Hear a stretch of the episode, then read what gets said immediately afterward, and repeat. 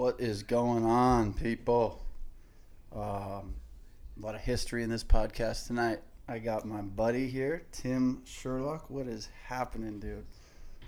Hey, it's uh, I'm here. I don't. I was gonna say I'm excited to be here, but I'm, I'm here. It's You're not? exciting. You're it's not? exciting for you that I'm here. Yeah, I mean, I'm pumped, but it is what it is. If you're not, then don't it's all good. I don't No, mind. I'm excited to be here. Thanks for having me. Yeah, man. What? Uh, shoot, we got a lot of things. It's been a long time.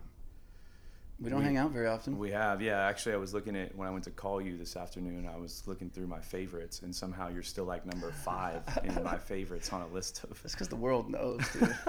the world knows. That's probably because we texted back and forth for like two hours one time in the past nine months. I'm not even sure how that works. Does anybody know how that works? How your favorite list? I mean, I put you in there, but how do you stay up there? I've never even seen a favorite list, and now I'm interested. How do you find it? uh, go to your contacts and you have it on your phone like when you go to call someone right Yeah. and you should have a favorites and you Oh, can favorites. add people to that it just like you know my wife's on there no favorites you have no favorites I don't have make your life one. easier put someone put bailey in there I don't have and then put me in there and see who who tops out the other one It'll be Bailey, that's for sure. yeah No favorites. That sounds about right for me. yeah you're still hanging strong there in about the the mid-range top spot so That's good, man. That makes me feel good. keep not talking to me and i'm pretty sure that'll continue to happen the so. iPhone knows. Apple knows. It knows. Apple knows everything. we got to keep these guys connected Yeah. God, what has it been? How old are we now? I'm 32. You're 33. 33 I'll be 33 in what? Four months? we in June? it's wild isn't it Wow. It really the only time it's wild is when you go oh yeah when i was in high school about 10 years ago and then you're like oh my god it's like 15 now I know. Or- I know. I talk to these high school kids sometimes, and I'm like, "Well, when I played, and I was like that, but that was like ten, A decade and a half. fifteen years ago." Like, right? Like you're closer to twenty years out of high school than you are yeah it's weird how like that happens ten. I, it's we're cooler though now i'm so much cooler now we are. We are And the I exact same people, really though. cool We're the when I was exact same people. I don't think any of us are any You know, different. uh, I was listening to your podcast with Bailey, and I was one dying because she's hilarious, This is a funny one. and two, you started talking about the homecoming thing, and and as you were saying, like hoping you'd listen to we were at a really small school. I was thinking like, oh my gosh, when they chose homecoming king from a senior class, it was literally between like twelve dudes. Yeah. who's gonna be nominated? It was So- you, wasn't it? It was. It was. Yeah, it was a huge deal. I still have. I still wear the crown sometimes at the house just to kind of. If I'm having a rough day, Yeah. you know, put a little maple syrup in my hair and throw on my forget who you are. crown and sash, Never forget who you are, and a pair of Calvin Klein underwear, and just wander around. Just cruise That's what we do. That's exactly. That doesn't surprise me. That's what you did It's at your wedding. moment. It's That's a what big moment. at your wedding, It's wasn't true. it? That is true. We jumped out of that trailer at 900 degrees. I think you threw a cowboy hat on, some Calvin Kleins, and did a full photo shoot. Uh, that's a photo that just came on to uh, our wedding photographer has a big like Instagram account, and he just Mhm. threw that thing up, and Brittany and I were dying. It's That's good. awesome. It's great, great shot. That was a good time. That whole wedding weekend was a good time. I thought. It was it was a very fu- it was probably one of the funner weekends I've had in my life. So I would say so. One of mine too. I've been to a lot of weddings and mine was easily the best. Yours was fun. My wife actually, Bailey, will be listening to this. I'm sure. Um, I remember leaving like really irritated because she like made me leave. You left early. I'm not sure if it was like the best man speech or or what that really. You still owe me twenty dollars. I'm pretty sure somebody gave you like twenty dollars to give to us and you forgot. And so No. Yeah. No way. Yep. Really? yeah. So Twenty bucks? Like as a gift for you guys as a married couple? Yeah, we just started our marriage "Thanks, I'm gonna twenty dollars down and we barely made it to be honest. It was a rough first year. Oh please! Uh, you guys are doing great. Little are. baby now. We are. Life is so good. Little Timmy We're rolling around. blessed. Little Timmy running around. Yeah, that's what you call him. So I mean, I'm just saying. You know. yeah, I know. I met him the other day. Yeah, he's a good dude. I met him He's- the other day. He's one year time. old. Is that how you say it? One year old or one years old? One year old man. One ear. One year old. I met. I literally was that his actual birthday. Uh, The party? It was, it was like three or four days before his first birthday, the birthday party. So he. Yeah. That's about a first- year and a month Literally the first time I met him. Yeah. Don't was. feel bad, dude. Paige had Paige had um, had three babies. Obviously, I think I think Hudson, the last one she had. Yeah. I I'm not even joking. You know where she lived. Yes. half a mile, right? Hop across the freeway. Right. I think I met him when he was like one and a half months old. Someone in your family, Paige, I believe, said this to me because I was like, yeah, I haven't seen that guy in a long time. You know, he's Yeah. never even met my son. And Paige was like, Timmy, he didn't meet my daughter until she was like ten. I don't know. I don't know what it is. Like I just feel like I don't. I don't know. I think here's my problem in life, and I, I realized this the other day, and it was actually it all came. It all stemmed from um, thinking about like like treating your wife a certain way, or even people a certain way, and and telling them, you know, telling your wife she looks beautiful is a big deal. Whatever. Bringing her flowers once a week is a big deal. I don't do any of that. I'm not trying to say that's like Mm. my thing, and I'm the man. Um, but I started thinking about why that doesn't like cross my mind, and why don't I think about that more often, and why is it a big deal to me to be like, you know, I got to think about doing this stuff because my personality, you know, my parents, you know, Ed, um, I just don't. Hero. He's the man. Legend. He's the man. I don't like. I require nothing like from anybody as far as validation Mm, or yeah. hey man, good job today. Like Right. I don't, and it's not Yeah, that yeah. I am so into myself and I think I'm doing things a certain way. It's just like my you. whole life I've gone down my road and been and do what I do, and I think that there's there's eight billion people on the planet. So for me, it's like I don't need anybody. Who, when everybody does things differently, I don't need anybody to tell me anything, and I'm good. Like I feel good about what I do because I know that my intentions are always in a certain spot, and it's a positive one. It's a good one. I know where I'm going, so it never ever crosses my mind to be like, man, I want. How come nobody told me nice job? How come nobody said, you know, nice haircut? Like Mm. I never cared. So Dude, it's your hard. beard looks really good right now, though. Oh God, dude, I needed that today. Yeah, I got you. I really needed that. You should clean up your beard trimmings though. I Stop know. leaving those around. Yeah, that's a that's age old. I try, I try. yeah. Um, I hear you. I know what you're so saying. So to though. think about doing that for other people Yeah, because it's not something I require is is like it has to constantly be on my brain to be like, okay, don't forget to be like the positive guy Mm. and be nice and do this or whatever it is. You know it's what a saying? love language thing. So I don't know if you ever look at like, you know, people's different love languages. So like, if you and your wife certainly probably have different love languages, just like mine and my, me and my wife do. So, um, if most of us, so whatever that is, however you like to be loved, receive love, like whatever that looks like for you, Yeah, that's the way that you're gonna then want to respond and give love also. that But- makes sense. So let's let's say this is mine is actually words of affirmation. So for me, if my wife tells me, "Hey, uh, I really appreciate what you did. That was awesome." It's that's all I need. It's great. I love it. Yeah. Um, if Like, I do that to a- her, you don't need a lot, and it's cool. that's it. If I do that to her, she'd care less. Because hers, she could care less about words of affirmation. For her, she doesn't need that. I tell her all the time, baby, I love you. You're awesome. You're amazing. You're beautiful. I Thank you what you did today. You're a freaking awesome rock star wife. She's like, cool, thank you. And I'm thinking like, man, I just, I just, gave, I just gave her the best Before- compliment before ever. I before I said that, I knew she's gonna love this. Yeah, she doesn't care because that's not her love language. Her love language is acts of service. So she's like, okay, cool, thank you for saying thank you, but I don't care. Why don't you go ahead and clean up the dishes and mop the floors and surprise me? And That I'm makes ah, sense. that takes so much work. That's actual. but do you remember this? I think you were there, um, and this is this is one thing that stuck with me forever. Um, do you remember we used to go to those like summer camps, Bible camps, whatever they were? mm-hmm. Yeah. Do you remember the one that was? Um, I think the whole premise around the, the whole entire weekend, the, or at least they have got different speakers that come in Sure, and do their yeah. thing. I think the main guy, or at least the one that I stuck don't out remember to any me. guys. I only remember girls that I was Yeah, chasing around. So I remember, yeah, you know, know Jenny that. Cowles and Leah Oh, Abrish's of the world. So all those ones. anyway, That's that's so there's a right guy. there. Um, his whole his whole thing around his speech was love is a love is an action, not a Mhm. feeling, right? Mhm. So, and that one always stuck to me. And now that I'm married, and like this is the first probably girl in the world of my 32 years that I've actually said like, okay, uh, yes, I am. I love this girl, and I want to like be good.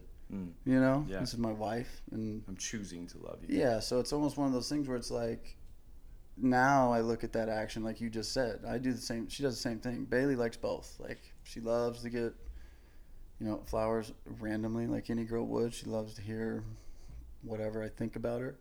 but she loves no dishes in the sink when she comes Mhm. home from work, and she loves a clean house, even if it's not sparkling clean. Just cool, you made the effort to Yeah, pick things right. up before you left the house. Like right. that goes a long ways, and that that's that is honestly easier. I think. For sure. Like you put it part of your day. Like I enjoy doing the dishes now because I know that she likes it, That's right. That's right. and I've so- known that forever. I've just never done it, and in the last probably six months, I've started doing it. Like, and I enjoy it. I right. actually enjoy it because I know this is this isn't for. It's not just the dishes anymore. It's not just the dishes being clean. Like Yeah, this yeah, is our yeah. Whole life is now wife. better. Yeah, and Yeah. my wife is happy this whole life. Everything's just better. So and that's where it goes if you can find if if you don't if you want to be a great husband find your your what is your wife's love language because if you're trying to just to how we got on this conversation you talking about i didn't understand that it meant something to other people that i'd be there because it wouldn't mean something to me Yeah. all that much but get you know like you just said there is you get to step outside of yourself and go like okay so this isn't what i need but it's what they need yeah, and so i'm going to find a way to give it to them yeah. I think it's interesting. Your brother gave your brother gave me a book for my wedding. Actually, um, I think it's right here. Let me see. Aaron jerry No, no, no. ben Oh, John gave you a book. No, D- David gave you a book. right here, dude. Art of Loving. John. Rich Froning, is that who it is? Yeah. Dude, I didn't even know that guy did anything but lift weights. I That's have- cool. I have been married The Art of Love. for a few years now, That's that's that's a title right there. The Art of Loving. and I've made it 48 pages in. Yeah, Maybe that's great. is, That's uh, like two pages a year, man. Keep maybe I should have read some more of this. No, in 50 years you'll have that book torn through. Yeah, I'm just want. I don't want to, you know, put it all out there It's exciting. too early. I want to make sure this No, marriage dude. lasts. One thing at a time. That's One right. thing, man. Small steps every day. Do you read books and read them halfway and then quit on Yeah, all of them? Yeah, of course. Every book that I don't, there are there are probably a handful of books that I've read cover to cover. I usually get through about one in ten forty to sixty percent, and I go, I got it. I got everything I need out of this book, Yep. and I can put it back on the shelf. I'd say one in ten books I finish. What's is there one book in your life that is like this this the book like this was a game changer for me? You know what? There is. Um, where is it? Let me see. Yeah, it's. Oh, did I give it away to somebody? Oh shoot. Um. Ah, dang it! I know it. You know it. Baseball for idiots. Phenomenal. No, no. It's a big game changer. I'm an idiot and I need to learn baseball. So, um, gosh dang it, you know it, I know it. Mm. I'll find it right now. You find it. Great, greatest book I've ever read, and this will be the same for a lot of people. Um, it's a, I can't even believe I'm drawing a blank on this. What's yours? While I search for this, tell me. You're gonna say how to win friends and influence people, aren't you? No, no, no. No. Okay. All right. All right. Um, the one that stands out right now is uh, because it's a football coaching book, and there's it's a leadership book, and it is solid through and through to the core. It's Urban Meyer's book, and it is called. You sent this to me Did I? years ago to Okay. read it. It's a book it. on leadership and how to run a program. Um, I mean, absolutely. It's it's all about developing culture within an organization. So it's Mhm. less a football book than it is a leadership and culture book. Yeah. And uh, I mean, I just rip off everything out of that book. Yeah, but that's what good. That's what good coaches and leaders and people do. Is I, I don't think people understand that. It's Oh, not- his whole thing's ripped from from leadership uh, institutes that he's got Yeah, and brought in to teach them leadership. It's what they all do. It's, It's not. nothing. It's not just like you're born to do this and here you go. These right. people have a passion for whatever it is and they learn it. They constantly learn how to be a better leader, better person, better whatever it is. I know. I remember Dave Roberts got the job as a Dodgers manager, and I will never forget.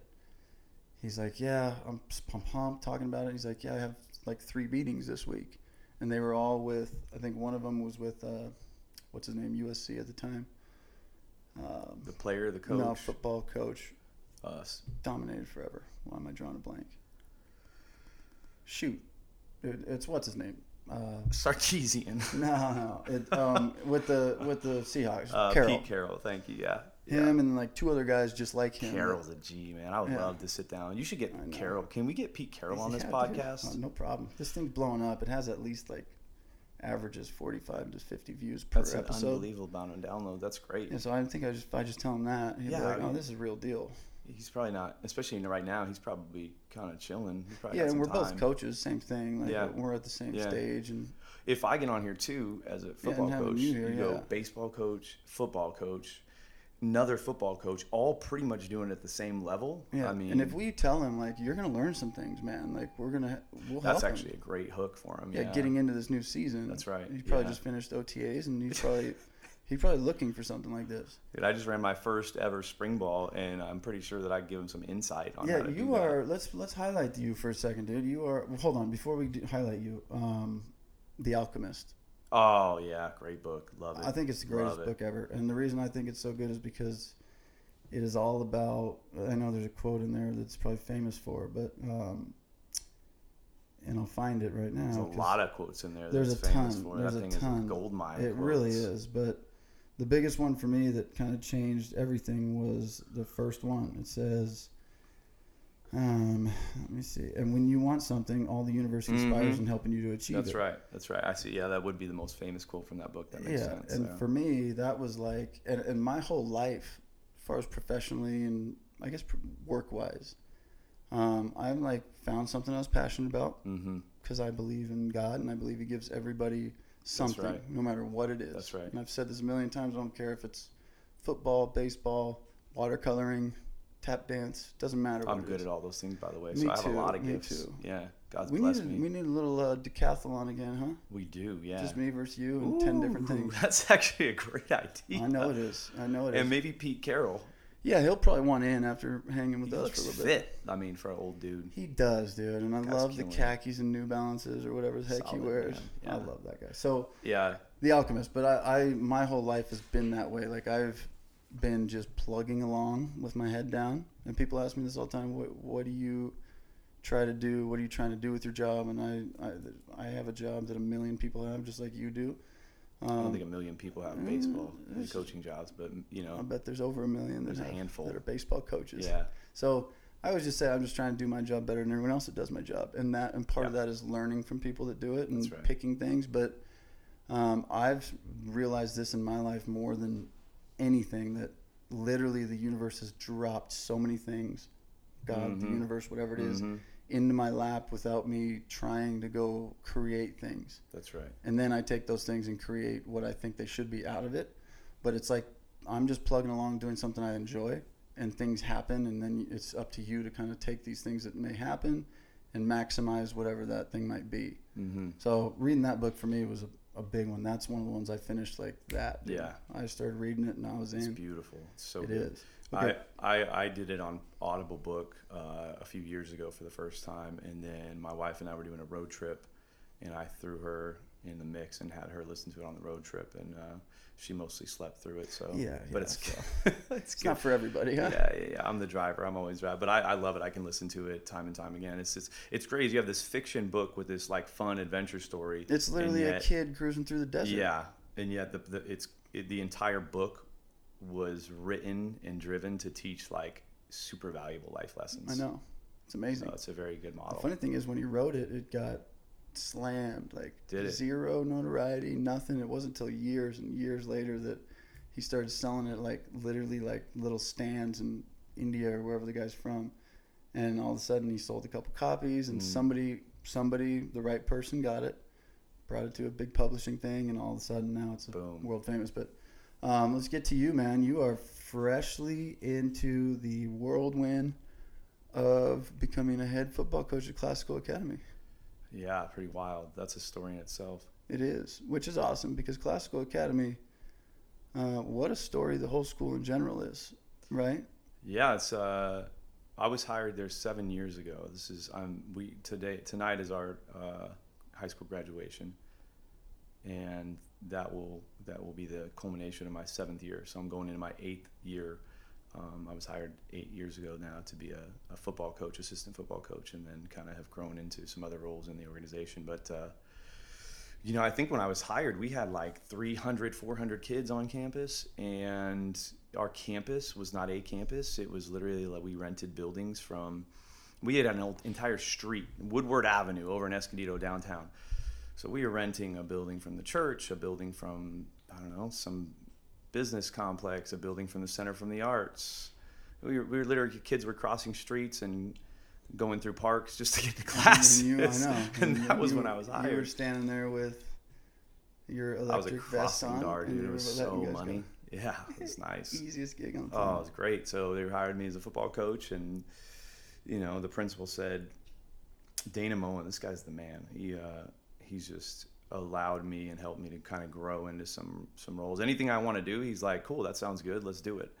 So it's kind of similar to what you were talking about there, right? Where things happen if you're just in the right place, the right time, and you're putting work in. Mm-hmm. Um, but yeah, so this small program, I mean, you know, we're we're still going to hover around about a thousand kids on campus, which is where we're at now, but uh, at the high school level, Be, and that's because of facilities. We're just in too small a space, and we don't have you know sports facilities. We had to go elsewhere. We had to go to rent from other schools and other community centers and all this stuff just to run our sports programs. But the uh, you know, as you know, the sports programs been doing pretty darn good. I mean, Yeah, you guys played classical and baseball, yeah? How'd that go? we do. We did. Um, it was good. We they always put up a fight, man, and I I hate playing them because. You know, previously this year they were D two, went to the finals. That's right, Put a yeah. great season together. They went twenty nine and five, which is pretty incredible. Right. Um, we played them opening day this year, and I, I just hate it because we're Carlsbad High, and there's supposed to we're a, a Expectations. yeah, there's expectations. You're a big school, and it's a lose lose for us because you guys are classical, and it's like, oh well, it's classical, and you're supposed to win, and if you lose, you're an idiot. Mm-hmm.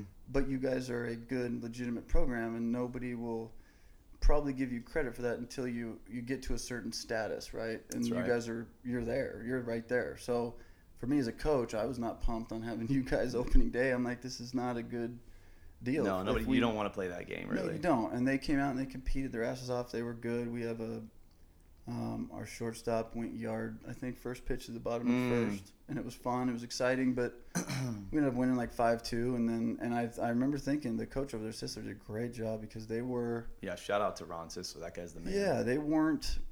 They were good. They were a good baseball team, but if I looked at them game one, we they went zero and one, game one of the season against us, and when I look back and see twenty nine and four going into the championship, I'm like, these guys just went 29 and three after us, and I don't care who you're playing. They played a lot of legitimate good teams. Yeah, they, they beat a lot of legitimate good teams.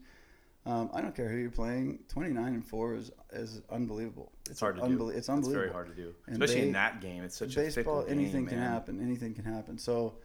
Um, and I know that he just he, that he had him playing good, clean baseball, and that's all you got to do. If you pitch, swing it. Obviously, and in high school, it's the team that makes the less errors is gonna is usually gonna win. Yeah.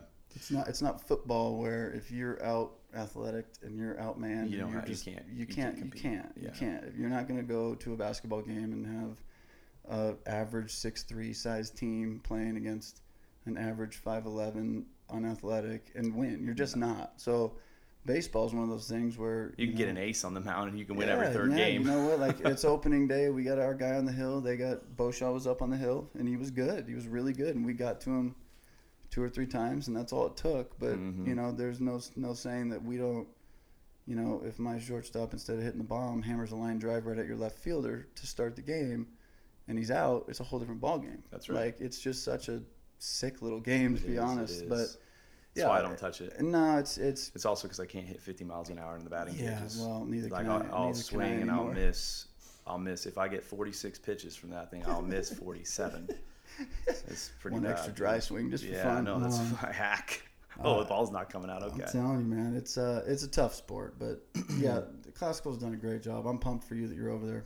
I think that program's going to be in a. I won't. I don't want to say much better because I know the guys there did a good job, but the direction you'll take, it'll probably just continue to stack on what they've done, and um, I'm pumped to watch you do it. I know I've done it for four years here at Carlsbad, and there's just nothing kind of like it to be in a position where you surround yourself with good coaches, you got good kids, good parents, a good program, and it's just fun to see those kids have success. Like we lost our last game this year, and it was just sick. It was like the bases loaded, two outs, two two count, tie game in the bottom of the ninth. We end up Oof. we get out of it, then we get to go to the tenth and try to win, and you know we're in playoffs, getting to the semis, and we get a strike three, pass ball, wild pitch, whatever you want to call it. The, the guy ends up scoring and winning the game on a walk off strikeout, like My literally.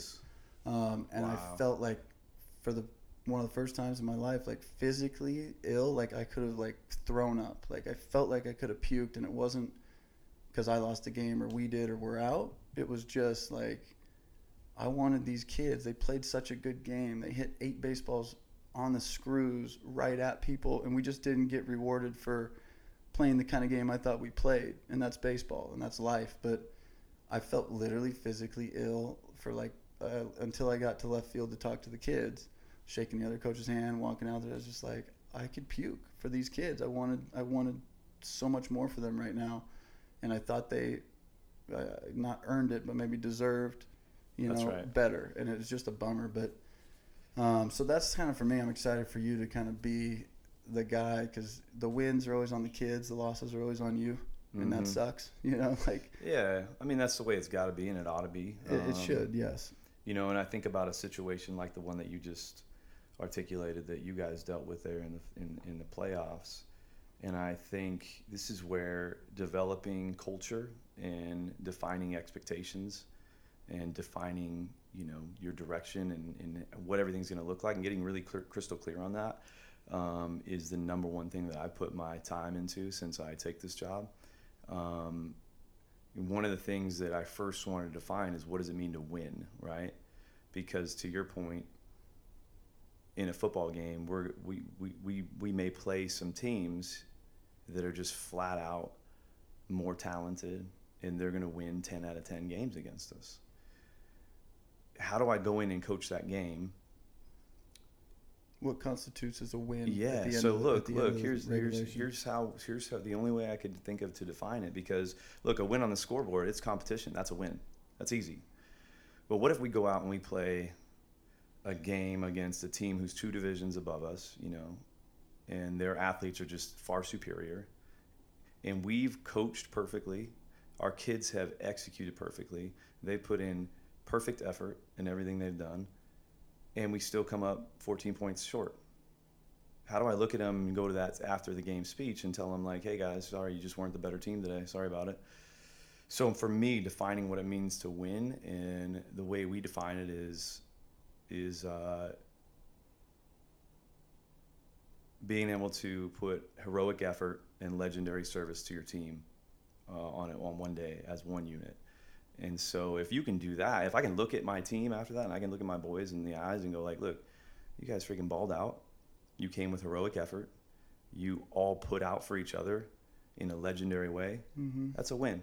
Okay. Mm-hmm. Now we got to correct some things going into next week, but we just won as far as in life, right? So Mm. in the competition, we lost. In life, we just won, and you're all better for it. So getting clear on those types of things, and that's where I look at a guy like Sisler. I think he's done a great job. Those kids were in the weight room. In I've never seen a baseball team in the weight room all year long. He was. I, I run that strength program over there at Classical, and he was. He had it scheduled two days a week for the entire year, and they did two days of baseball. The other days they were in the weight room, Mm-hmm. and they were going hard, man. I go in there, those kids were. It was like 110 degrees and humid in there. I hated it when they were in there, but Yeah. Yeah. but uh, you know, just just defining who you are, I think is really important. And I've been fortunate to have some great leaders that I've been able to learn from. Um, in today's day and age, it's like if you don't know how to do something, it's your own darn fault because the information's everywhere. So I follow a lot of great leaders, and I read a lot of great books on leadership. And I went through Classical Academy's uh, Leadership Institute this last year. So you know, we had. Uh, six months every monday we'd have great leaders from all different organizations and types and they come in and speak to the group and share with us so you know for me when i'm as soon as i stepped in this role and came kind of out of nowhere it was like okay who are we where what's, what's our direction what's our mission where are we going and then how are we going to get there and kind of back planning that right so i've spent thousands of hours already trying to just, just make all that clear so it's a lot of Mhm. work um, loving every second of it though It's a fun journey, man. It's a fun one. I uh, I'm excited for you. Thank you. I'm very excited. awesome. I'm very fortunate, very blessed. Um, going back to your point, you said this. Uh, you know, all the universe conspires against you, or consp- is that right? Am I saying that right? Conspires for, For you. you, something like this. The universe is on your side. If it's it's conspiring against you, you got big Yeah. problems. Good luck. It's a tough opponent. So I would just say, for me, that's uh, I look at it as God's sovereignty, and I've seen the same exact thing in my life where there arose situations where I had the ability to say yes or no. And the easy answer is no, because yes is scary, because it's an unknown. And I said yes, and all of a sudden doors were open, and he shoved me through another one. And I look back and go, there's these catalyst moments in my life, and there's several of them that were huge catalyst moments that I didn't know at the time. Mm-hmm. And I look back and go, oh my goodness, that happened for a reason, that happened for a reason, that happened for a reason. You Yeah. know what's funny is, Jake, is that you don't even know this, but you actually challenged me and really changed the way I thought about life by the way that you did something 10 years ago or something like this. Mm-hmm. So you would come you would come back from college and you played a couple years of baseball and you were thinking about New Mexico State and uh, is it New Mexico State or New Mexico Highlands, Highlands? Little D two out there, Yeah. elevation. I'd have hit some bombs. Mhm. and you turned that opportunity down. You were starting to starting to settle down with a family and starting to plant your roots back here in San Diego, hometown, and uh, you're working at the batting cage and just basically just being around baseball because you felt like it, right? Mm-hmm. And uh, I'll never forget this. You told me this story. This person, you probably remember this too, because it's a catalyst moment, I think, for you. Is that somebody called you on the phone and said, "Hey, we're looking for someone to run a travel ball team, and uh, you know, or is this coach in?" And you said, "No, they're not." And most everybody would have said at that moment, "He's not in right now, but uh, I'll leave you a message. I'll leave a message for him. So when he gets back in, he'll give you a call." And they Mhm. say, "Okay, thank you very much." And then maybe that person would have got a travel ball team. Maybe they wouldn't. But instead, you took the opportunity and you said, uh, "No, he's not." Nice, and you said, "But, uh, but I'll run the team." And this person, I imagine, is completely caught off guard. Like, who is this guy just Yeah. answering the phone to the batting Yeah. cages? I'm good. Let's go. And uh, Never uh, done it in my life. and you can share some more on that. But uh, I'll I'll never forget. It was a moment for me being, you know, we were only what like 20 years old at the time, 21, 22 maybe. Yeah, 22 with the oldest, I think. Yeah.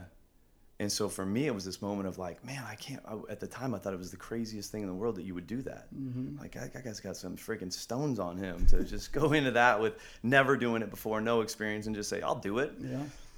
And then it wasn't but a handful of months later where I had similar opportunities arise, and I just went like, Dude, I'm just gonna freaking say yes. I'm gonna Mhm. follow Jake's lead on this one. I'm gonna Mhm. say yes. Everything that I've done to this point is just I'm gonna say yes and jump in. This Yeah. football position didn't want it. Didn't didn't didn't. I won't say I didn't want it. I did not think I had the capacity to take that job. Mm-hmm. And the way things turned out, they came after me actually after interviewing several other people, and I was like, wow, I don't know. Thought about it and went, I'm gonna say yes, and it was a God thing. He shoved it in my plate and said, hey, I want this for you. Take it, put everything you got into it, and then give it back to me. And that's what I'm trying to do here. So Yeah. Yeah, that's, uh, that's good to know. Thank you. I appreciate that. Uh, that's cool, right? You had no idea probably that I ever even no, thought I about didn't. I didn't, and I that's been me. I think I just I've always kind of lived in a way where like fearless as far as as life goes, where it's like, uh, what's the worst that's gonna happen? Mm-hmm. You know, lit- literally like, That's right. what's the worst that's gonna happen? And this guy that called in ended up being part owner of the Padres. I didn't had no Oh, idea. really? Yeah, I didn't- well, that I yeah, his know. dad. He's the guy that created. So him, his dad, and his brother had a supplement company. They made vitamins. Mm-hmm. Um, and they, at, he was like 34, 35 at the time. They ended up creating the energy portion of Monster Energy drinks. Oh wow, okay. Sold it for X amount of millions and millions of dollars. So they were all split it three ways. And guy's 34 and has more money than he'll ever know what to do with. But a good dude, a good mentor. There was two guys that kind of did the team, but um, I learned from both of them. And and when I did that, I brought a guy with me that had some knowledge, Wade Kitchens, and we coached that team together. Um, and we learned, man. We learned. I learned the business. I learned all of it, Mm-hmm. all of it. And and I think that for me was because I know you were always a guy. We've talked about this where you wanted to be probably back in your day, just overly prepared for whatever you were going to do. Mm-hmm. Overly, Right. right? Like you you wanted to be super knowledgeable and make sure you were ready. That's right. Like I remember this thinking about the personal training. That's you right, spent how many years did you spend God, probably five years procrastinating on a just right certification. and, and kind of studying and this and that and then i remember i went to a two week online course and i went up to la for a That's crash right. course and i passed the thing and i was like cool i'm I'm gonna go train people. Like for N me, S T A baby. yeah, like the easiest thing you could do, but that's my life. Like right. I'm just gonna go do things because I don't know that there's there's a certain group of qualified people in every field, and then there's everybody else. That's right. There's everybody else, and learning on the fly is, I think, the only way to go in anything in life. But yeah, that's kind of been my thing, and you've been you've been you're like that too, in, in a big piece of your life where you know you're not afraid to do things. We grew up together. We were both. I was more, I think, probably reserved than you. You came from a family of twelve, where Mhm.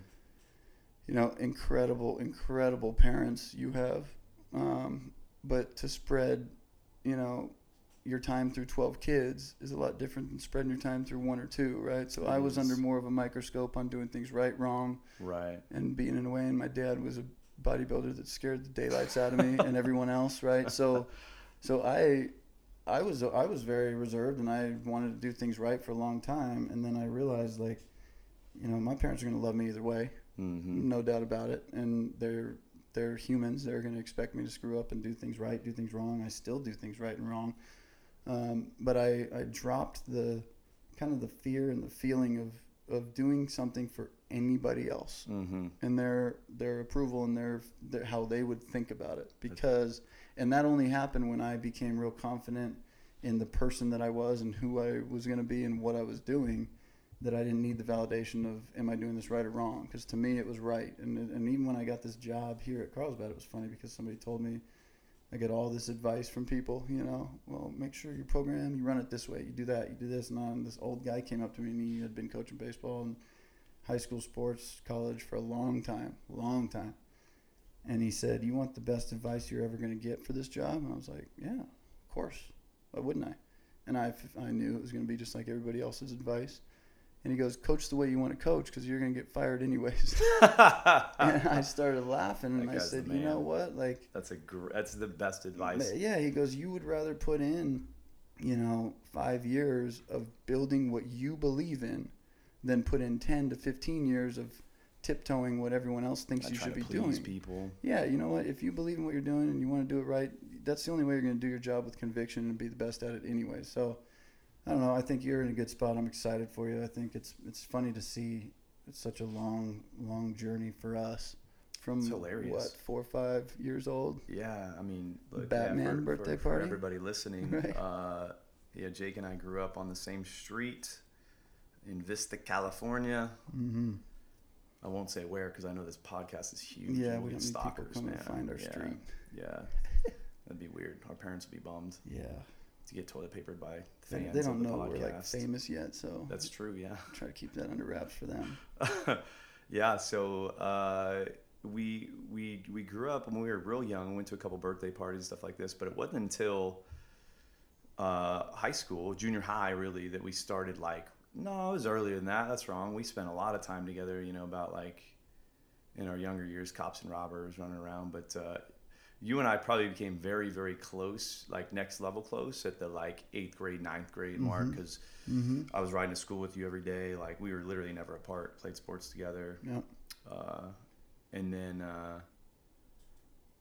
to to look back now and now, holy moly, it's like you've got a wife and a five year old almost. Holy Three, three. Okay. Three and- okay. about a couple. She was born on uh, Johnny's birthday, January She twenty eighth. so she looks so old. I know. She's like so. It's crazy. She's she's tall and It's cra- talks a it's lot. crazy. She, she seems so. She seems like when I see her on like social media and stuff, she seems like such a young kid already. It's crazy. wild. It's wild. It's not a good time to see like, how quick it goes. But you got you got married. How long have you guys been married? Um, about four or five years, I think. Yeah. about five coming I on. think seven. yeah, right, Bailey? maybe. Is it seven? Yeah. Anyway, no, Better- I'm kidding. better So yeah, no, I think that's right. Five years. I've been married three years, so we're just like a couple years behind you guys. Yeah. Um, I have a one-year-old son. You have a three-year-old daughter. hmm You're the head baseball coach of Carlsbad High School. Going what? This is your fifth year, This will be my fifth year coming up. Yeah, I just finished my fourth. And I've just taken over as the head football coach at Classical Academy Yeah. High School, and uh, it's amazing. And we didn't do that on purpose. We never in our lives said, "Hey, dude, you know what I want to do when I I grow up." I know. No, we wanted to be athletes. We wanted to like pl- we wanted to play at the next level. Yeah. But I never thought about coaching until um, really, it took me a while to give up on the dream of playing before I ever thought coaching would be something Mhm. that I did. So, and I think you're probably very similar. I don't know that. Did you did you think about like, hey, I want to be a coach one day? No, like I said, from that phone call where I decided, ever since then, it just all kind of kept rolling and ended up being the thing. But Same, God, dude. He's like, hey, you know what these guys need to do? I need these guys to be around like let me just push several hundred kids, young high school kids, and, and, and to be teaching these kids how to how to be great men Yeah, through the through the avenue and the Yeah. platform of sport. Not one of the things I would have guessed for myself as a. No, oh my gosh! You know that some of my colleagues now, some of my coworkers, I'm a teacher full time over there. Mhm. Fred Boshaw, my math grade Yeah. math teacher from eighth Yeah. grade. Uh, Dave Standiford, my math teacher, Is history teacher. there? Standiford's part of our crew now. So all these guys that I was just terrorizing in ninth Uh-huh. and tenth grade because we were Mhm. just the worst high school students of all time. I know. And now they're now they're looking at me going like, "Are you serious? I work with you now. This is horrible. what am I doing wrong?" How did I get in the same spot as you? It's pretty incredible. I think, and I think to me, I know I I will always use any. Uh, every time something negative happens to me, or I create a negative thing for myself, um, I store it as, as information for these guys and how hmm you know I've been there. I've That's seen you know yeah these guys screw up in school or class or outside of here, and there's a relatability where it's like, I know you, I know I've been there. So let's talk through it and figure out how to get better and how to avoid just like a parent, right? How to avoid the mistakes I made. But you want these kids to be better than you were at that time and age, and um, but yeah, but, we but that's that's the thing. That's the power of it. Is is if if we were guys who did everything right through our high school career and our young twenties, hmm there's not a lot of value in what we have to offer because all we've ever seen is the rose-colored glasses where everything's good. yeah, So to me, the biggest gift that I've had as a teacher, as a coach in anything that I do is the fact that I went through some pretty dark stuff in my early years, um, just outside of high school at the college age. And there's so much value in that now. And Mhm. again, I was there was some protection going through it where I was probably saved more heartache and more struggle than I probably should have been. I have great family and great support, people who rallied around me and you know helped me get back to ground zero. But um, now, when I'm able to talk with a kid and hear what they got going on, I can relate completely yep, because I've been through some stuff, right? And all mine was self-imposed, to be honest. But um, yeah. I think It- most everybody's it's is. powerful. I think most everybody's is really. I mean, things happen to people for sure, um, unfortunate things. But like the bulk of what happens in your life is is you. I can't look at anything. Mindset, yeah. yeah. I can't look at anything that I've ever done wrong and said, "Well, that's because this happened," or "That's because that was my choice. I did something, and that's on me." So I think accountability and that's big. And when you can do that, then you can kind of teach and learn from it because you, you don't. If it's always on someone else, No, it's then you- always on you. there's you. nothing really to learn. So It's never on anybody else. Look, it's you, you have you have an event and you have your response to that event, mm-hmm. and and it's all about the response, right? I so agree. you know, bad thing happens. What how are you looking at it? What I've gotten to the point in my life is every time that something happens that I'm, is not favorable at the time, I go, okay, so what's this? What's the, what's the learning lesson right now? Mhm. What can I take away from this? And if you look at life that way, man, like every day is beautiful.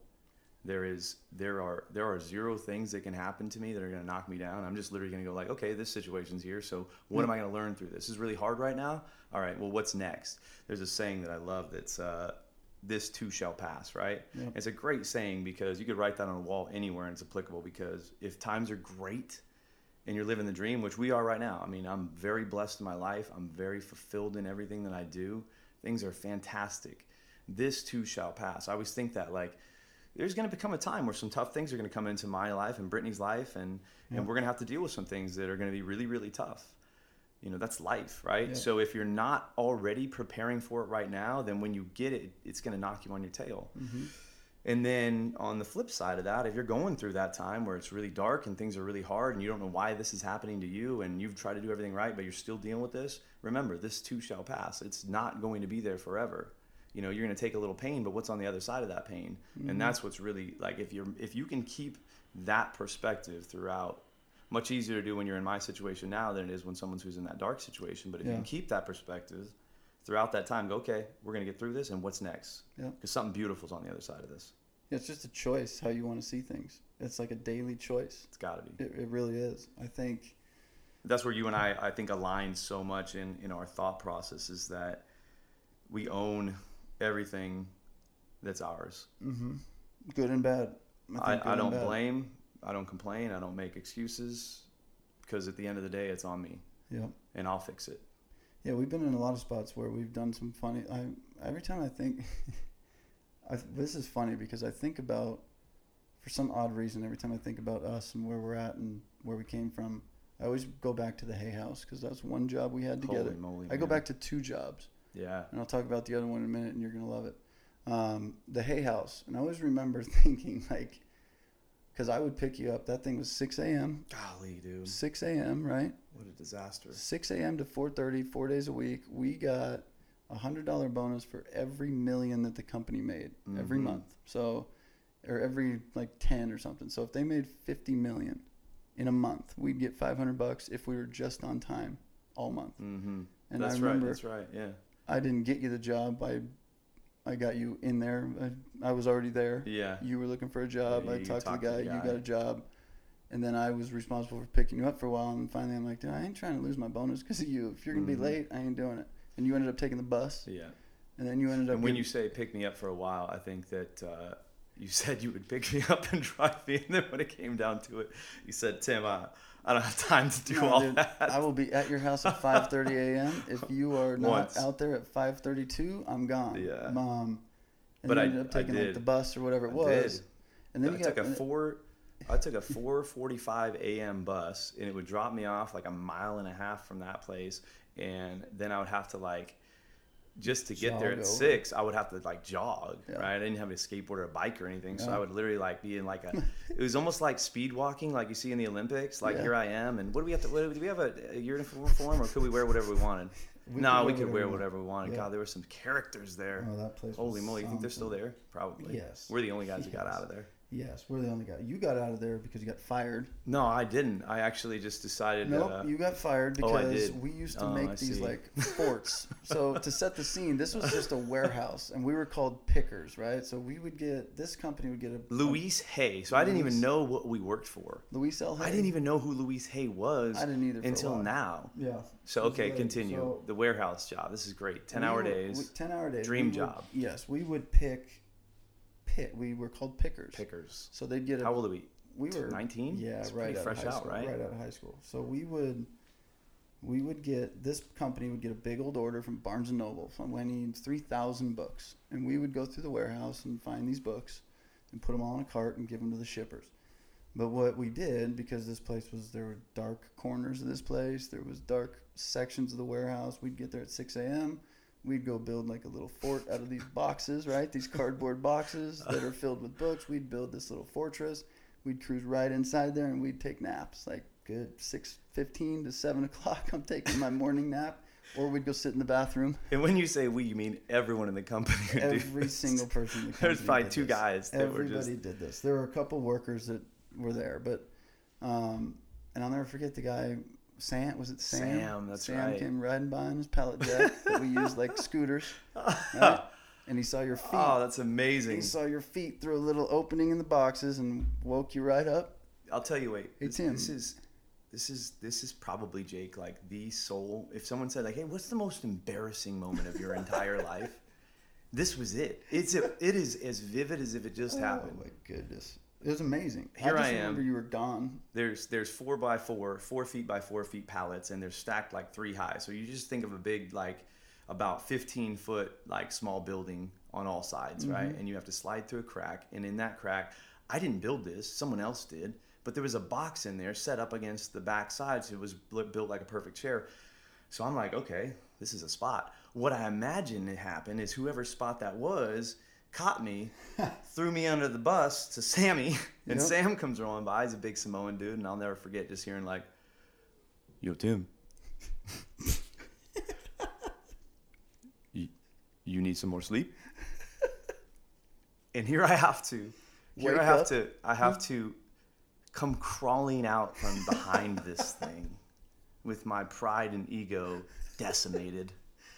It's about the same feeling I had when your dad called me out from behind the couch when I. Oh Uh, God, and we don't have to go down that story, but the same deal. You know, I'm hiding Uh-huh. And then it's like, yo, Timmy, you want to come on out here? And it's like, well, I'm actually hiding right next to you, and here I'm I come. I'm gonna come out of here. And It's a very embar- It's a very embarrassing thing to happen to a, a to a grown 19 year old yes, wannabe man. yes, But I was then fired. Actually, what's worse is when you beg for your job, and and I've made this mistake Mm-hmm. twice in my life. I've actually been fired from just about every job I ever had before Classical Yeah. Academy. So yeah.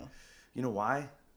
Because I don't want to work a job that's not valuable, It's like I- picking books. I, bet I've had I bet I've had 40 jobs in my life before I started doing what I'm doing now, and they were they all lasted anywhere from a week to like. That's what separates people, I think. There's people who are just exceptional at what they do and they just do it from day one. Mm-hmm. And there's people like us that go, I cannot do anything else in life unless I'm severely passionate about what I do. Yeah. I won't do it I can't because there's no value there. I'll be unhappy. Yeah. My wife will then be unhappy. My son will then be unhappy. I'm not going to do it. Yep. Look, I've got to be every single day. I've been at this school for a long time, and even before I was the head football coach, uh, I was the head of the strength and conditioning department, and I teach health and fitness classes.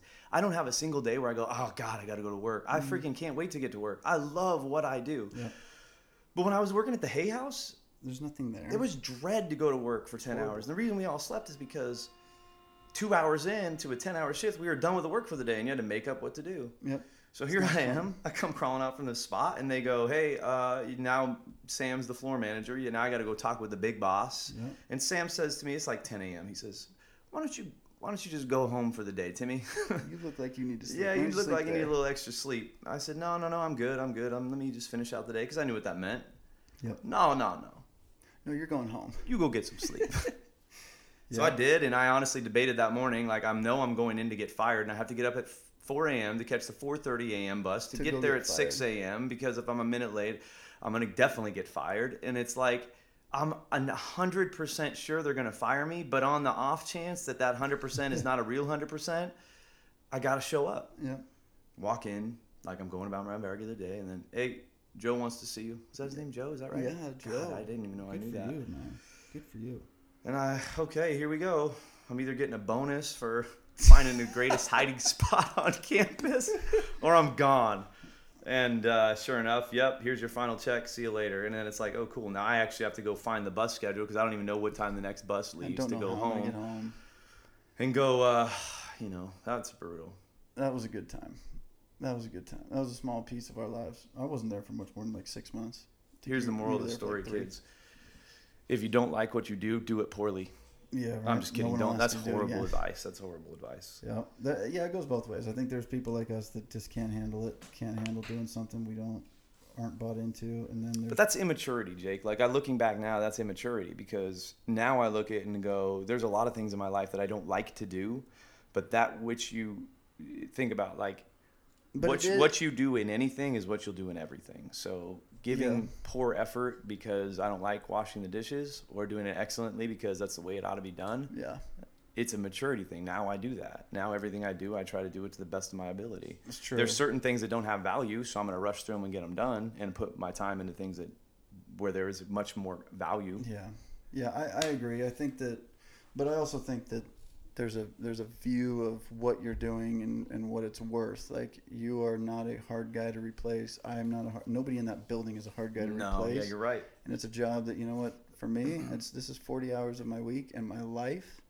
that I'll never get back and I just and and that's not to say that for a lot of people that's happiness that's good they're they're they know what they're doing they like the schedule they check in they do their job they go home their weekends are awesome with their families their nights are awesome and a lot of people enjoy that That's I- right. but a lot of people don't and I and we're some of those people that just can't it's like you can't so I don't know I, I don't think it's a surprise that we both essentially kind of work in a field we want and kind of do our own thing. But um, yeah, it is. It's growing up and it's learning. And, and I, I've told people that all the time, especially now, 2019, 20, and beyond.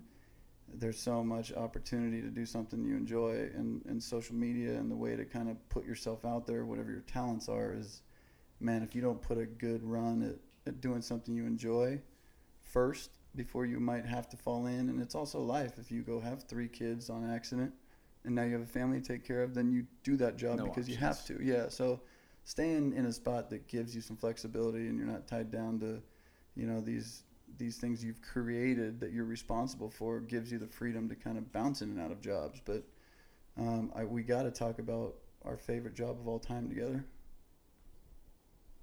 Come on, man. Every summer, every summer of my life, from the time I was 15 years old to the time I was 18 years old, we had the privilege of hucking out the world's greatest barbecue at the Del Mar Fair at the, The old, old Chuck, Wagon. Wagon. That place was fun, dude. At the time, it was horrible, though, wasn't it? But we look back and God, there's some memories there. The one, the, I think the one summer, right? I was 16, had my license. That's right. We drove together. We went together. It was literally 13 hours a day with, with the Carnies. That's what they It call was them. the, yeah, it was the carnies. The and it was what man. it was, and they The we were we were, and not to get into. And there's zero racism here. We were the only two white kids that worked there. Yeah. Everyone else was Yeah. was the most of them were Hispanic and did their thing, and they just grilled us all day Yeah, they did. in their own language, and we ended up picking up obviously some of their stuff. But um, What a what fun crew. what a time! Like I, I never forget. You know, you get there at ten thirty. You're at the Del Mar Fair. You're 16 years old, and you got a handful of brisket sandwiches to go hand out to the the ride guys and be like, "Hey man, here, let me get on this thing." And like, Trade up. yeah, and you're just kind of cruising around having a good time. But that was, and you know, you create so many little things out of that. There's the music at the time that we were into. There's just everything. You think about those rides, and we would go down to that 7-Eleven every single night. That's right. And Lib, the old dude, Lib, the old guy. guy, would serve us these ice cream Snicker bars. Remember that? Yeah, I do. Um, Absolutely. And we'd sit there, sodas. Yeah, and we'd sit there and we'd talk and we. Uh, but what a good, what a Listen good to Mest. Oh yeah, Mest. Mess. Did they even put out another album, or did we listen to the only album they they, ever created? Probably. We're That probably some of the only though, two. man. Crushed it. I hear those things. I hear those things now, and there's no, there's no more nostalgic music No, than, than that time for me.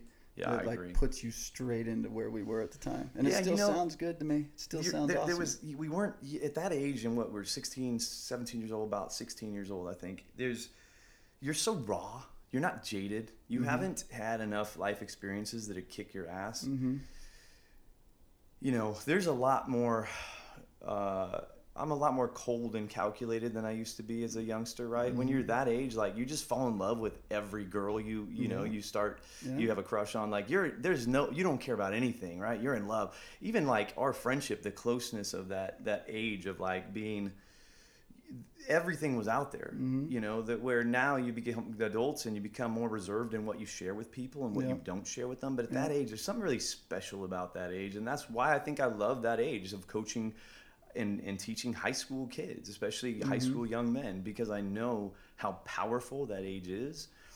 And think about this. Like you were talking about the del mar fair for both of us right? The work was hard the work was not necessarily enjoyable in fact was- it sucked it we were in a sweaty kitchen serving It was literally coleslaw beans It was ribs literally 13 hour days with a half hour lunch, which I'm pretty sure is illegal. yeah And we were in an assembly line of food. yeah being We were- harassed we were by a bunch guy- of yeah, 40 yeah. 50 year old men We were literally the guys that would scoop coleslaw onto a plate and slide it to the next guy. Yeah. And he would put the beans on there. And like you're talking it was 13, like 120 degrees Yeah, you're talking thing. 13 hours Sweating. a day of doing. you had to wear a collared shirt Yeah, you're talking about 13 hours a day doing doing just that. that work sucked It was horrible. but the experiences that came with it were beautiful the best. And that's what I look at sport, right? I look at sport like specifically football because it's what I do. It is freaking hard. It mm-hmm. is hard. The time commitment is ridiculous. It takes your whole summer. We literally take high school kids and we have right now, look, we had spring ball for 2 weeks. That was 2 weeks in the end of May. We went right into 7 on 7. So I've run practices last week, I'll run them next week. 2 weeks. We're still we're kids just graduated. They're done with school, but they're still practicing football, right? Mm-hmm. They get 2 weeks of a dead period. That means we cannot have contact with them. They can't have contact with us. That is CIF mandated. They got to have it. And then as soon as that's over, July 1, we're on the on the field for 4 weeks for s- summer conditioning. Yep. And summer conditioning in Escondido in the heat is hard. It's not fun. It's not fun. And we go right into August and we go all the way to November. In, in real full on padded football, like grinding five days a week, Mm-hmm. plus watching film and do all the other things that go into it. And I'm talking about for the high schoolers, not for us coaches, but for the high schoolers. That's a lot of demand on a young kid. Yeah. Especially a young kid nowadays with so many things to pull them their attention in other directions and so many easier things they could be doing. Yep. But you know why they do it? They don't do it just like we didn't do the fair because of the freaking grind of sweating it out in the cook shack. We do it because of the experiences. The nights after hanging out, you and I, till two in the morning, talking about the girls we were in love with mm-hmm. and listening to our favorite emo music. Yep. Our kids, that's the same thing. When you ask a kid, when you know, look back on your your your time of playing sports, what do you remember? You remember the locker room. You remember the long road trips. You remember the conversations, right? You remember the fun that you had that didn't even happen between the lines. Mm-hmm. And that is the experience that you have to create as a head coach. To me, that's everything. You got to win, but if you want to develop a winning culture, it's got to be fun Yep. right? If you're having a lot of fun doing what you're doing, this is why I think Pete Carroll's been successful. Pete, man, we're bringing you up a lot. You got to come on the podcast, man. Uh, I'll leave you my, I'll drop you my digits at the end go. of this There you thing. Uh, uh, you can find me on social media. Same thing. I got about a K, a one K followers, so I'm crushing it. So, but but think about it, like that's a guy who I look at and I go, everybody who plays for him is having a fun time doing it. Yeah, or Jim Harbaugh, right? Intense guy, mm-hmm. super intense guy. But you can tell that, that guy loves his kids to death. That's who Urban Meyer is, and that's why I respect the man so much and I love him. That guy is a fireball of energy, and he loves his kids to death.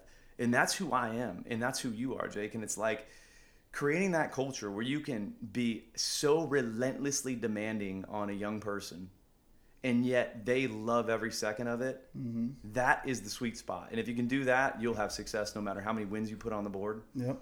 but you're probably going to have a lot of those You will. If you do it right, you will. And I, I think that's the thing for me. Like when I look at a Pete Carroll and the fact that that plays, that personality, that that kind of attitude plays at an NFL level, yeah like that tells you that if you're in high school or the lower something other professional football, baseball, basketball, and you're doing it in a way where it's like winning only matters and all this stuff, it's like but playing the game loose and fun, you're going to be at your best anyways. that's Like, right that's why when you create that culture, you want your guys to be not afraid to fail. I tell our guys all the time, I don't want to be a team that you know plays the game and they and they hate to lose, like because then there puts that like pressure of thinking Mhm. about a loss. That's I, right. I want my teams to just love to win, and that's it. And when you it. play like that, you play as a team. You do a lot of things, but you're enjoying this game, and we always talk about it in baseball because you don't control the results. You really don't. I mean, you can hammer a baseball and you get an out for it. That sucks. You did right. everything right. You capitalized on a good pitch. You barreled it up.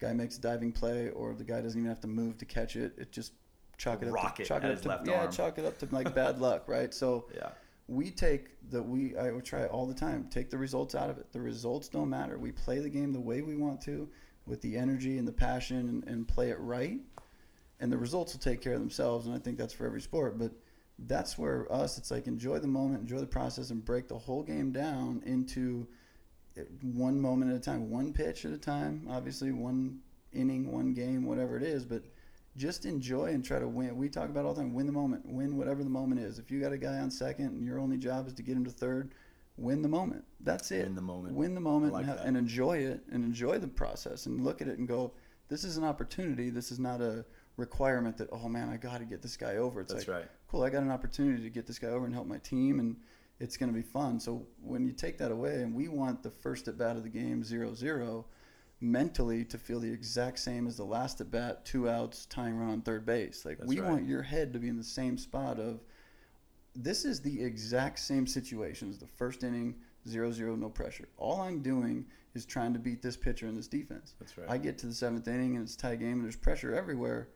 It's I'm, it's still at the very end of the whole situation is me versus the pitcher. It's the same exact thing. but the So environment shifted the environment changes. The crowd's now louder and everybody knows what's at stake. Yeah. But regardless of what's at stake, it's the exact same job as it's been all game, all season, and that's where reps life. and practice are, are invaluable and mm-hmm. putting your kids in game situations right? So one thing that i'll make sure that we do regularly in our practices is there'll be live game situations. Guys there's a scoreboard on the sideline and it says we're down 17 points going into the fourth quarter, and I'm gonna put 12 minutes on that clock, and we're gonna go to work, and we're gonna go win that game. Mm-hmm. But and I, you know what? Uh, last you had Roberto Wallace on this show, Mm-hmm. and one thing that stood out to me was like a gold mine for me for that like 40 minute podcast. Mm-hmm. Right? You talked about some things, but like for me, this was a gold mine as a new head coach. Mm-hmm. He talked about a winning culture, and it was amazing to me to hear about the fact that even at the highest level, him being on the Dolphins, there was a losing culture. Mm-hmm. We expected to lose. Nobody went in going like, "Hey, let's go win." It was like, "We're gonna go freaking get our tails kicked." Yeah. Who cares, right? Yeah.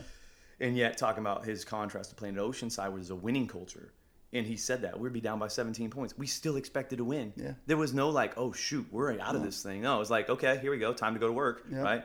Yeah. But but creating that winning culture, I think, is the number one thing you can do, because again, at the end of the day, you are going to win more games in the competition on the scoreboard, mm-hmm. guaranteed. If your mindset is you, your coaching staff, every single one of your kids, every single one of your fans, everyone who comes out to that game, they're like, oh, we're going to win. That's who we are. We're winners, right? Yep. And at the end of the day, if you don't win on that scoreboard, you're still going to feel like a darn winner because you put in everything you did to get Yeah. there. So that Yeah. winning culture piece for me is huge. So uh, that was my big takeaway from that show you did with him. And Yeah, that was a good that dude. piece when he when he talked about that. I like I enjoyed that a lot, and I, and I think that's the thing too is, is to create a winning culture. You got to win first. You got to get used to winning. That's right. Um, but but that's that's kind of thing for me. It's like I just win or lose. If you if you do things the right way, obviously you're probably gonna win more than you lose. But you have to create that culture, being a team that that learns how to win on the field, off the field, everywhere. Like our guys, you know, we do little things every day that are unnecessary, but we do them every day because we put the flag up for every practice Mm. because that's something that we that two guys have a job and this is your job. Go do Mhm. it, do it right, do it perfect, and get on the line before the time is there. You know when it needs to be done, get it done, and be ready to go. And it's little stuff like that. That's like I love the All Blacks um, rugby team. mm-hmm. I read a good article on them one time, and they they don't have any like janitors or anybody that they're Yeah. they're the most successful sports team in history, Right. and they have Yeah, no, I read half of that book. yeah, they have no janitors, no yeah, they have no janitors, no nothing, right? So those guys, they empty out their their training room, their locker, their equipment every day, and they clean it and they put their stuff Yep. right back That's every right. single day, every practice, every game. They do Own their own. everything. They own it all. So I think that's a big deal. Is, is creating like Cayman football is yours and it's your players and it's ours and it's nobody else's and we're gonna make it what we want to make it. Carlsbad baseball, we are gonna create what we want it to be, as far as the staff and then down to the players and then the players end up feeling a sense of pride in what they do and. It just goes a long way, but that's anything in life, like we've talked about, doing the dishes and having a clean house and, and a happy wife and doing those regular uh, day activities. That's what translates over from sports because we have a bunch of kids that, that play sports and at the end of the day some will go pro some will be baseball players in college some will go professional and play for 10 15 years some will not play after high school and if we're teaching them how to field a ground ball or how to throw a baseball or how to hit an off speed pitch and you're teaching them how to run a nice five and out and a good freaking flag and a post and throw a dime and that's all you ever teach them that sucks because they're all going to end up being men at the end of the day, Failed. not not football players. We failed. right? Yeah, they're all going to be didn't do our men. So, using the sport and the failure and all that stuff that comes along with it, and the success and how to handle both, it's no different than going to a job interview and crushing it and feeling like, man, I just That's right. I'm dominated that job That's interview. right. But Prepare to win to your very, very best. hmm And when you don't, go, okay, let me get better for next time. Yep. And when you do, you can look back and go, that's because I had perfect preparation and perfect execution. Yep. And you're not always going to have that, but every now and then that comes together. And God, that's a sweet thing. It is. There's a guy here you'll like this. There's a guy here, Ralph. He's 78 years old. He takes care of our field, and he told me this. Ralph's about- the man just because his He name's is. Ralph. I know. He told me this about four years ago. He's like, "Yeah, it's all the peas, coach. You know, got to get all the peas." I'm like, "What are the peas?" And he goes, "Let me count these first. Seven P's. He goes, "It's a seven P's. I go, "What are the seven P's? And he goes, "Proper prior planning prevents piss poor performance." Oh, yeah, I've heard that and one I'm like, before. That's funny. this is true. Like just proper prior planning will prevent a bad performance, and that that to me is always like you just, and that's I think why I put probably more time than necessary or more into it, and I only say more than necessary because it's like even when I'm done with the planning and the prepping, I'll still sit there for the next 20, 30 minutes thinking about other things that never How come can I up. do this yeah, better? like I've already been there. We've already done everything, but there's extra for me, and and I just think caring to a certain extent is a big deal because you end up getting the best out of obviously what you're doing, and then the kids and.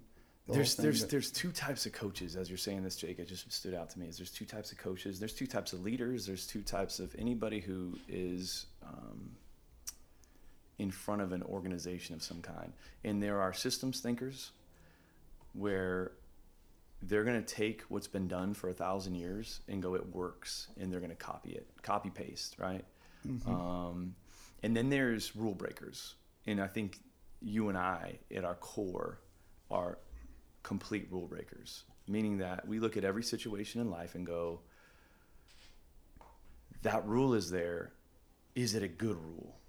Or does it need some changing? Is there right? a better way? Is there a better way? And so, one thing that I would say that you, that stands out, and again, it's not right or wrong, one or the other. I mean, there's some systems thinkers, coaches that crush it, and there's also some very, very out of the box creative thinkers that that crush it. Mm-hmm. And so when you look at the situation and go, this is the way it's always been done, and all these people are doing it and have massive success, I don't ever think to myself, let me copy that. I literally go look at it. When I find a recipe online, I go, that seems good. Let me make it my own, right? When I when I took this job, I could easily just take what we've been doing and having quite a bit of success for the last five years, and I could think to myself, let's just keep this going. I'm throwing the whole thing out. Why? Because it's not me. And the coach that you said that came in and gave you that advice, he said, hey, coach the way you want to coach because you're going to get fired anyway. Mm-hmm. If I'm not 100% authentic to who I am and how I, what the value to me in coaching is this. You said this. If I can translate what we do on the field to real life, we'll win. Mm-hmm. I agree.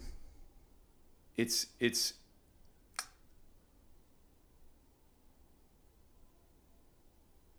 you you started you started to pull out your camera and I lost all my Sorry, train of thought, man. I'm very self conscious Sorry, about don't be self-conscious. It's yeah. all right. So Just gotta give a little something for your thousand followers, and we gotta get Pete Carroll on this thing. So so hey, listen, uh, uh, lost the train of thought, but that's Yeah. okay. I think we we covered a lot of I think what we believe in, and it's pretty clear. Um, what what I get out of it, and this is on all my boards all the time, right there in red. Your ego is not your amigo. No, I think I think when you see like the that. best Ego coaches, the enemy. That's a- yeah, that's when you when you see book. the best coaches and the best players, um, there's just no ego. There's no ego there, and it's it's like I'm not afraid to get advice from a kid. Hey, coach, I think this might be a better way to do it. All right, yeah, let's try it out. If you're right, sweet, we all win. Mm. You know, and my coaches, I don't make a single decision inside this room without three, four, five other coaches that that I take all their thoughts and ideas and we all kind of come to a collective this is the best way. So being a, a non-ego guy in life in general is a big deal because you'll take much less things personal, less things will eat you up.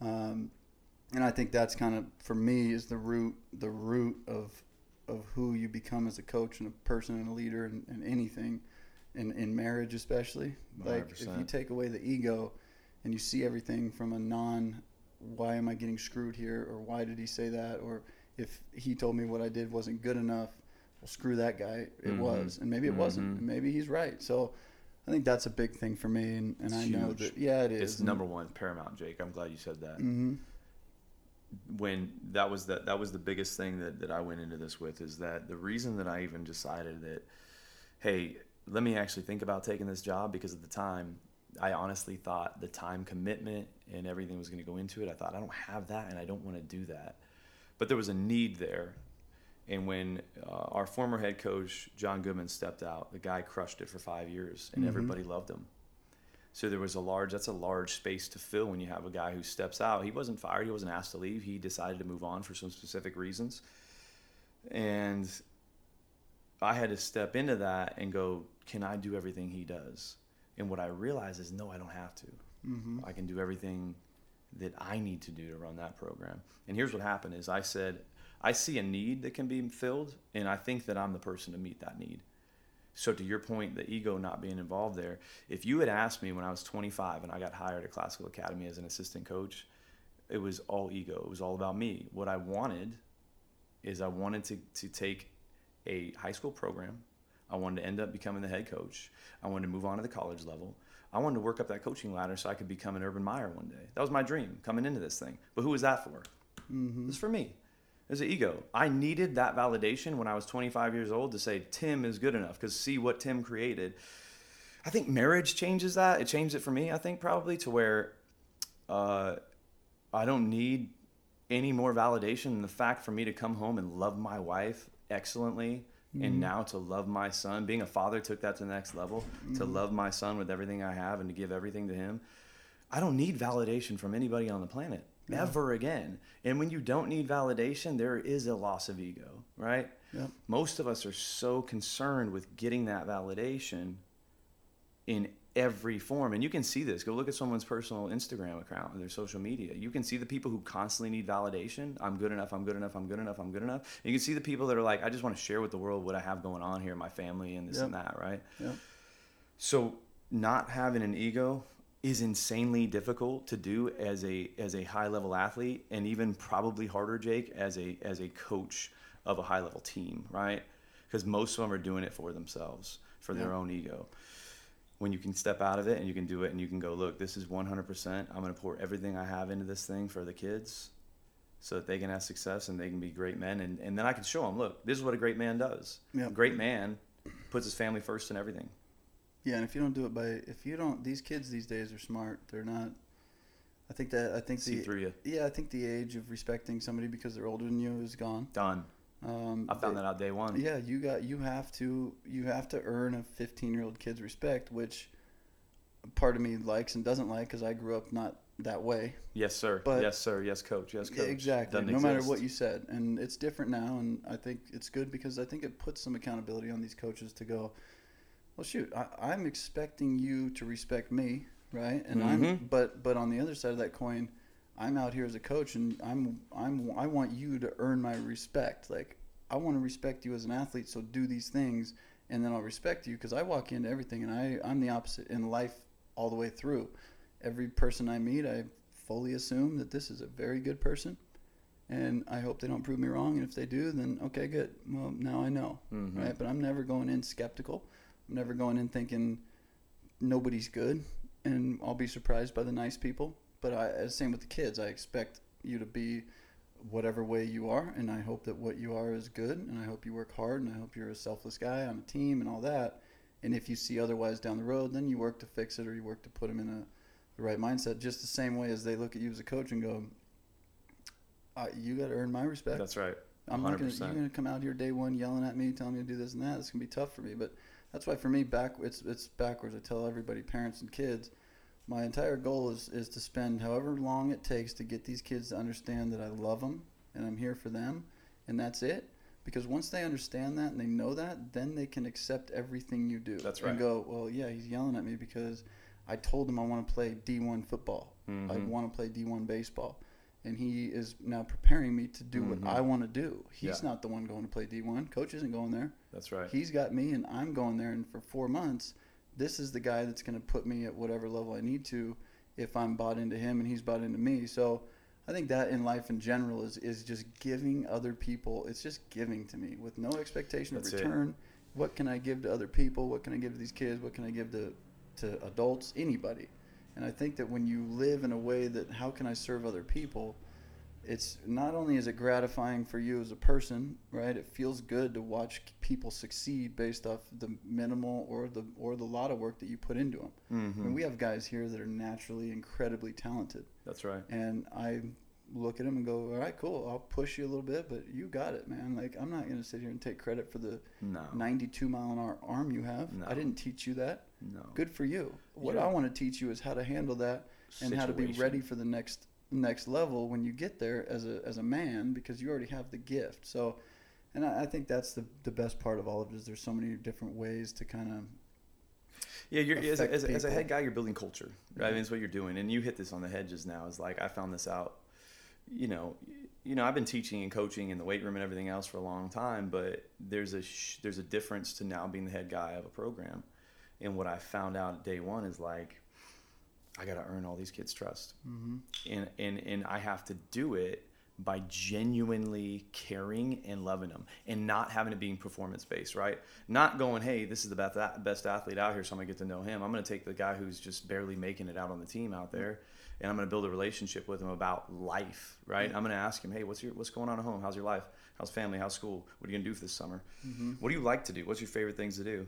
Oh cool you like this music? I love that music okay? Drake i love that song that's awesome right? But being able to connect with them on a level that has nothing to do with the game that's how you're going to build and develop trust. Yep. and now we have a relationship and now that we have a relationship now i can hammer you when when when when when i need more from you because you need more from you right? Not because i need it because your yeah. team needs it right? It's 11 man sport.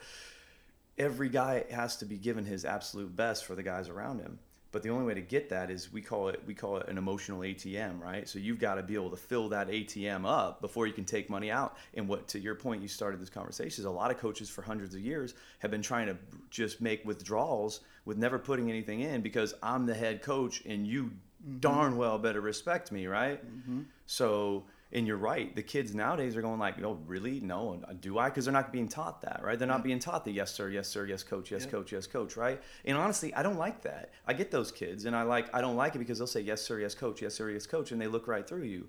I want a kid who goes like yeah but why? Yeah. and now okay let's have the conversation. So let me put in a whole lot of emotional credit into that atm let me fill that thing up and now you trust me right? Yeah. and once you trust me you know, you'll follow me if only out of curiosity. You're like, okay, okay. Uh, yeah. I'm not really sure where we're going, going but this. I trust them. Yeah, it's a great analogy. It's a great analogy. So, I mean, that's, and look, I have these day one when I'm hiring coaches, when I'm interviewing coaches, I'm not asking what their football skill set is. I've got a pretty good idea when I go into those conversations. Kind of I'm person. asking them, hey, how are you going to deal with this situation? What do you do here? Right. Mm-hmm. One of the big ones for me was asking my coaches, what place does yelling have in football? I asked every coach this in our interviews.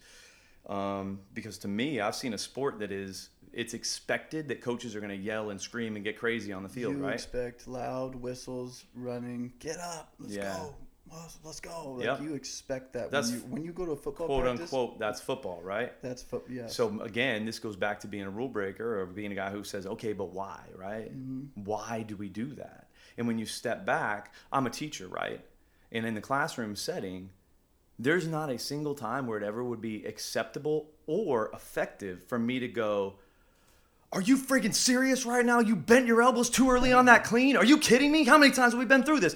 Don't bend your elbows. Don't bend the elbows. Get to triple extension. Do it again and do it right. And then walk away from that situation, right? Yeah. How many times is that kid gonna be like, oh, dang, man, I actually blew it? And I get what coach is saying. Yes. He's saying that I need to keep my no. arm in full extension before yeah. I drive my hips through. oh, I totally got that. That was a great teaching moment for me. Thank just, you, coach. No, you're going to be like fearful yeah. of the next time you do it, and you're going to be in your head, don't screw it up, don't screw it up, don't, screw it up. up. It's a poor model, for one, yeah. for trying to teach a skill set, and two, it's it's very, very inappropriate, mm-hmm. right? But coach has been doing this for years. So my question to coach is, hey, this situation arises.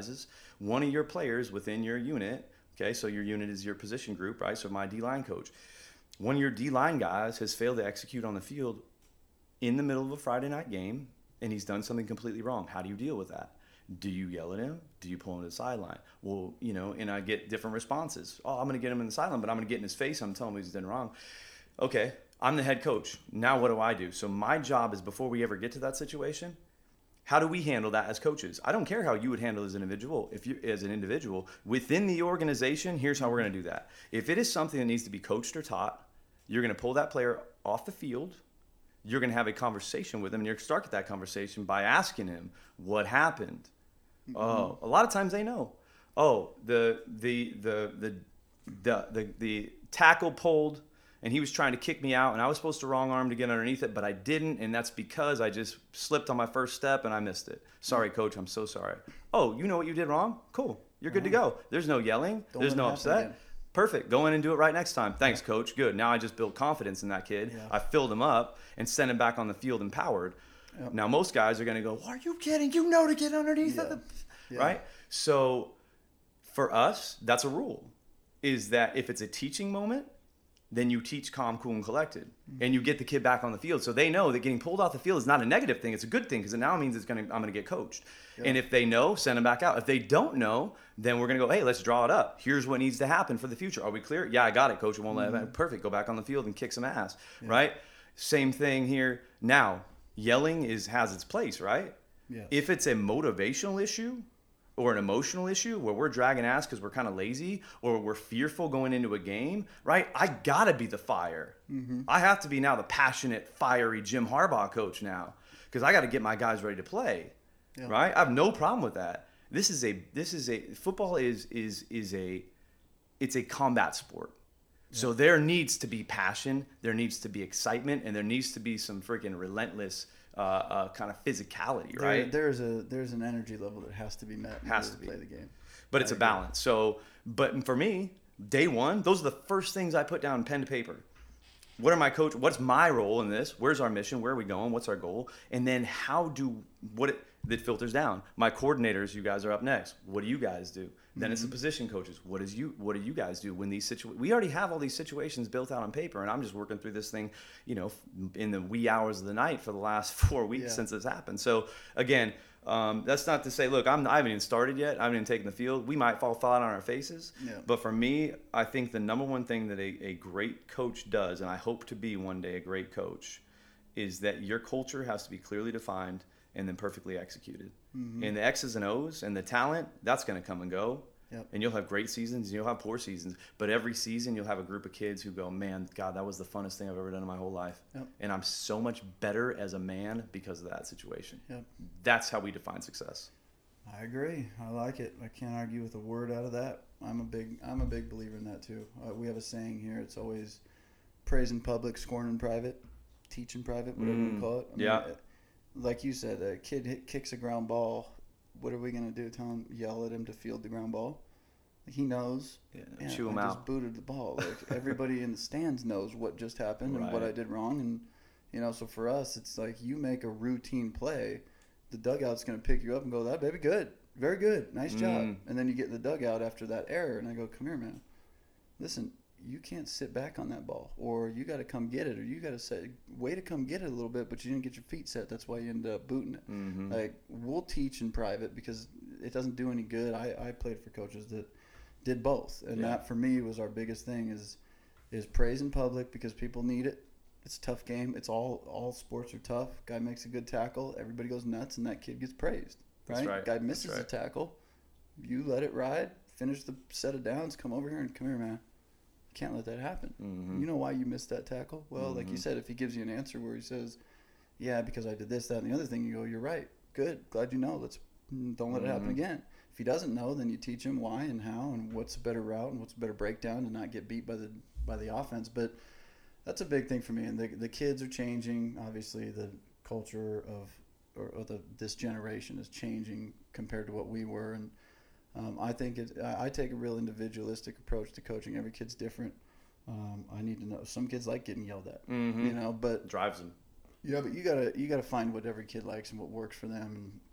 And um, I think that's a that's a key thing. But shoot, man, I'm excited. When's game one? Uh, we play uh, a scrimmage on the 15th of August, and the following week, the 23rd, we play our first game against Mar Vista High School. So we'll go out there. We got Coronado. La Jolla Country Day is our first uh, home game in out in Escondido, so it'll be a fun. Those will be three uh, three great competitive, tough games for us, and uh, I can't wait. I cannot wait. But I'm uh, excited too. a lot of work to be done. I know I've been doing this four years, and you made it to one game. I'm gonna make sure I get to like three or four this year just to show you what it, what a, what it's like. Have you been to a game? Have you been to one of the Yeah, games? I've been to one of your guys' games a long time ago. Okay. Um, back when you were coaching. So let me uh, lay it on me before we wrap this up. Where can we find you? Where can we find the Caymans? Where can we find your social media? What do we need to follow? Yeah, so one thing we just started is uh, the Cayman Sports app and website. So if you just go to caymansports.com, you'll see uh, all the schedules, every sport's listed there. Uh, just started building it, so we're cleaning it up, but that's going to be a very, very clean, nice site. Same thing, there's an app, uh, Cayman Sports app. So if you literally type that into your Apple search or your uh, Google search or whatever the Android is, um, and then. Uh, for me, yeah, I'm not like uh, social media. We're out there. You're just gonna see me, my family, my life. You know, the things that all my values, things I love, and uh, That's what we all want, dude. Where do we it. find you on that? Sherlock.tim um, is the Instagram. It's about all I use. I don't really do the Facebook or Twitter thing because it's way too much time and work. I'm not really sure how to do that, to be honest with you. But yeah, uh, Sherlock.tim on Instagram. And uh, there's also a, a Cayman Sports or Cayman uh, Classical Academy Strength and Conditioning. I think is what it's called. Classical Academy Strength Conditioning. Yeah, something like that. But uh, that's it. That's what we're Good, doing. We're Living the dream. I'm following. This was nice. Biggest thing I get out of this podcast are, you know, somebody asked me why I was doing why I do a podcast the other day, and it's not to sit here and talk and listen to myself speak. It's um, when you sit down with somebody and your only job is to keep a conversation going, you Mhm. know, and it's like this was easy, this is flowing, this is 25 years of friendship, so it's easy. Um, but I just get to learn. I get to learn and get different perspectives. Like I'm gonna leave this thing a better leader, coach, and look into things, and, and it's inspiring. So for me to listen to people talk um, and pull pieces out of it and learn and be able to have it recorded and go back and listen to stuff is a big deal. So this for me was uh, as much as I think it'll be for anybody that listens. Um, good man, just a good learning, kind of fire you up to be a little better than you were the day before. So I appreciate the time. I'm stoked we got this one in. Let's uh, let's plan on doing this again. Yeah. Please, yeah. When we when we're one and nine, I could tell you why this none of this worked, and we got to go We'll back to the rehash. drawing Let's, board. let's set it all up and do it all over again. But I'm excited. that's the Thanks for journey, man. me. That's the journey. So I'm excited for you. I know I'm pumped to watch uh, what the Caymans do this year, man. Keep that program on the up and up. You're the right guy for it. I appreciate that, Jake. Yes, sir. Thanks for the time, Mr. Tim. Thank you. All Talk to you soon.